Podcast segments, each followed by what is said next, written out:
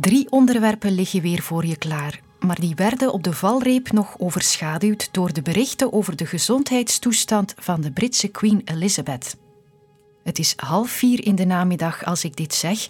En dat is voor mij de dagelijkse deadline. Dan moet deze podcast eigenlijk klaar zijn. Dus we doen het met de onderwerpen die we voorbereid hadden. En al het nieuws over de Queen vind je natuurlijk de klok rond in de app van VRT Nieuws. Waar gaat het protest van de taxichauffeurs over? Wat betekent de Europese renteverhoging? The Governing Council today decided to raise the three key ECB interest rates by 75 basis points. En hoeveel beter kan een smartphone nog worden? 14 also has an updated internal design. Die vragen beantwoorden we in het kwartier, aflevering 9 vandaag. Welkom.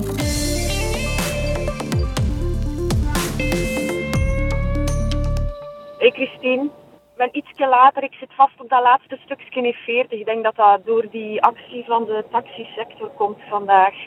Maar ben er over een dikke 10 minuten, denk ik. Ça va? Taxichauffeurs uit heel Europa palmen vandaag de straten van Brussel in, want ze willen duidelijke regels voor hun sector, omdat ze heel erg afzien door de concurrentie van Uber dat de markt probeert te veroveren. Maar even terug naar het begin.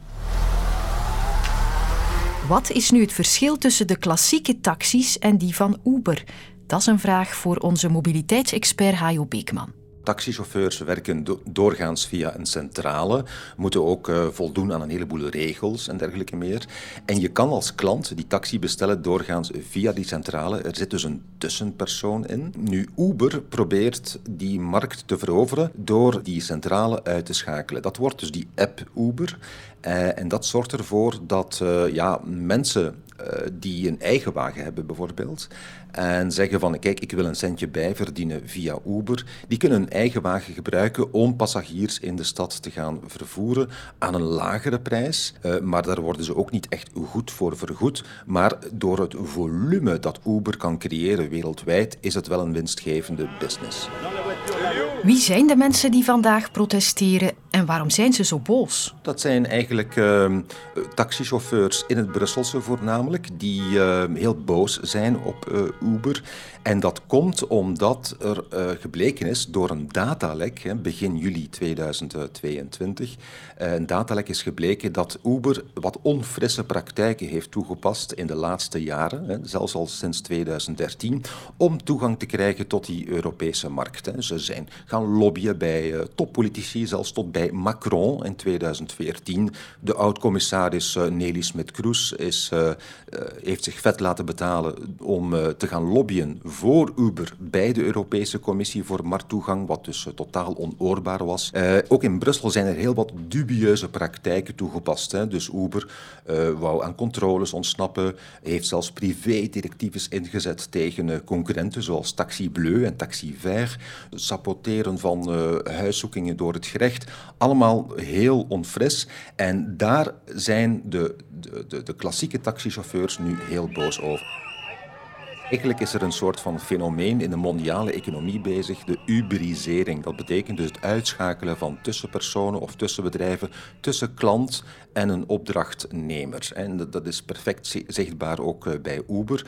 Ik denk dat en dat is de opdracht natuurlijk van de Brusselse regering om daar een, een, een, een compromis in te vinden. Je ziet dat de Brusselse uh, regering onder leiding van uh, minister-president Vervoort daar heel lang mee gedraald heeft. Maar ze beseffen wellicht nu ook wel dat het echt nodig is om daar een, uh, ja, een vrede, een soort van godsvrede te creëren tussen de verschillende spelers op de taximarkt die er ongetwijfeld aankomen. Dat kan je eigenlijk niet meer tegenhouden. Maar het is zeker zo dat als Uber een definitieve plek zou krijgen in de hoofdstad, dat, uh, dat, dat de taxisector pijn zal doen.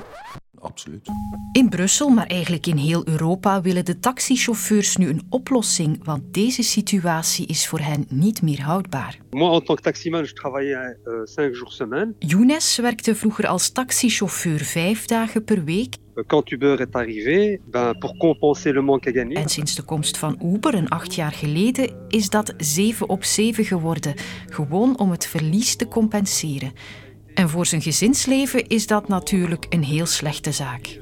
Il y a de la place pour les deux. Younes denkt dat er wel plaats is voor Uber, maar ze moeten zich dan wel aan de wet houden, zegt hij. À partir du moment où Uber respecte la loi, la réglementation, En dat betekent dat de Uber-chauffeurs ook examens moeten afleggen en zich moeten schikken naar de Brusselse regels. à la réglementation bruxelloise du transport de personnes rémunérées. Et il y aura de la place pour tout le monde en parfaite harmonie. Dan is er volgens Younes een perfecte harmonie mogelijk.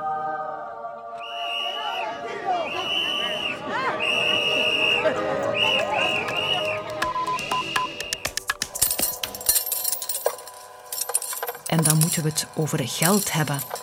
De prijzen stabiel houden in de 19 landen die de euro gebruiken, dat is beknopt de belangrijkste missie van de Europese Centrale Bank. Maar dat is makkelijker gezegd dan gedaan deze dagen. Vandaag heeft de ECB de rente verhoogd met 0,75 procentpunt. The Governing Council today decided to raise the three key ECB interest rates by 75 basis points. Het is om van te duizelen stilaan en al de hele zomer worden we met van die berichten om de oren geslagen. Dit jaar zal de spilindex nog twee keer overschreden worden. Dat blijkt uit de vooruitzichten van het de rente zoals verwacht met drie kwart procentpunt. Het is al Door de hoge energieprijzen zullen tijdelijk alleen de rente moeten betalen op hun woonkrediet. naar Dus de Europese geld Centrale Bank, want daar zijn de ogen op gericht vandaag. Want die gaat beslissen over een nieuwe renteverhoging. niet meer zullen in de hoop betalen nu de energieprijzen en de inflatie zo fors toenemen. Voor al die materie laat ik mij graag bijstaan door collega Steven Rombout. Eerst en vooral om uit te leggen wat nu die renteverhoging van vanmiddag precies betekent. Met zo'n renteverhoging maakt de Europese Centrale Bank geld lenen eigenlijk duurder. Hè. Dus als je geld leent bij de bank, hè, dan betaal je daar een zekere prijs voor. Hè. Bijvoorbeeld 1 of 2 procent van het bedrag dat je leent. En dat percentage, dat noemen we de rente. Nu, de ECB die trekt haar rente op om ja, te vermijden dat de prijzen, vooral die van energie en voeding, eh, nog fors gaan blijven stijgen. Hè. Dus die inflatie, dat is die stijging, die bedraagt in ons land net geen 10 procent. Dat betekent dat het leven nu net geen 10 procent duurder is dan een jaar geleden. Dat is ontzettend veel. En ja, door die rente op te trekken gaan mensen en bedrijven misschien minder geneigd zijn om eh, te lenen. Misschien gaan ze wat meer sparen in de hoop dat de economie wat afkoelt en dat de prijzen niet meer zo fors zullen stijgen. Een huis kopen nu en een, een lening afsluiten wordt veel moeilijker. Hè? Ik heb heel een Dat tijd is het heel gevoel, concreet. Hè? ik heb mijn kans gemist. Dus jij vreest Ik vrees dat ik dat niet... het te laat is om in de Om- eerstvolgende jaren nog een huis te Ik denk dat wel kopen? echt. Ik zat dus met een ongeruste redacteur op onze briefing van morgen, maar heel veel mensen zullen zich nu wel afvragen hoe ze dit concreet gaan voelen. Gaan jonge mensen bijvoorbeeld nog een huis kunnen kopen? Ik hoop het wel. Ehm, het is natuurlijk wel zo dat vooral lenen om een huis te kopen ehm, duurder wordt, terwijl het de voorbije maanden al duurder is geworden. En ook de voorbije jaren zijn de prijzen van, van huizen en appartementen ook al fors gestegen.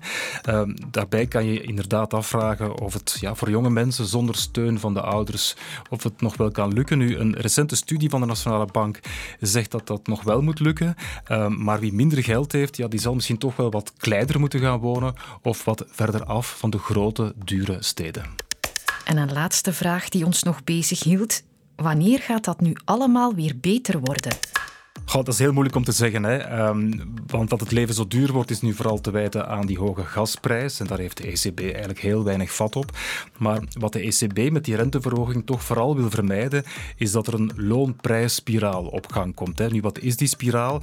Dat betekent dat er wegens de hoge inflatie, hè, eh, het leven dat duurder wordt, ook hoge lonen worden geëist aan mensen of hoge lonen worden gegeven, waarop de prijzen dan nog eens de hoogte ingaan, omdat bedrijven die hogere kosten ook gaan doorrekenen in hun prijzen, waarop de lonen dan nog eens omhoog gaan. En die spiraal, als de ECB die spiraal kan vermijden, dan zou het eigenlijk allemaal wat eh, beter moeten worden.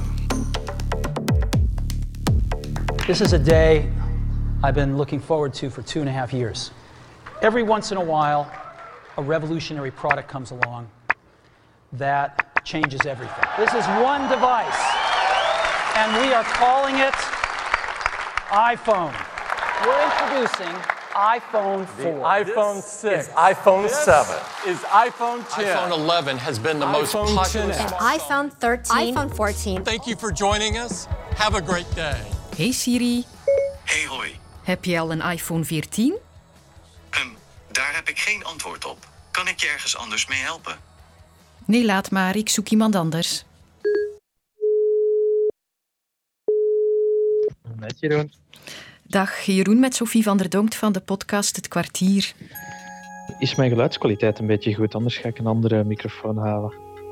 Dan ben ik beter af bij computerwetenschapper Jeroen Baart voor een eerlijk oordeel over het nieuwste model van eh, iPhone.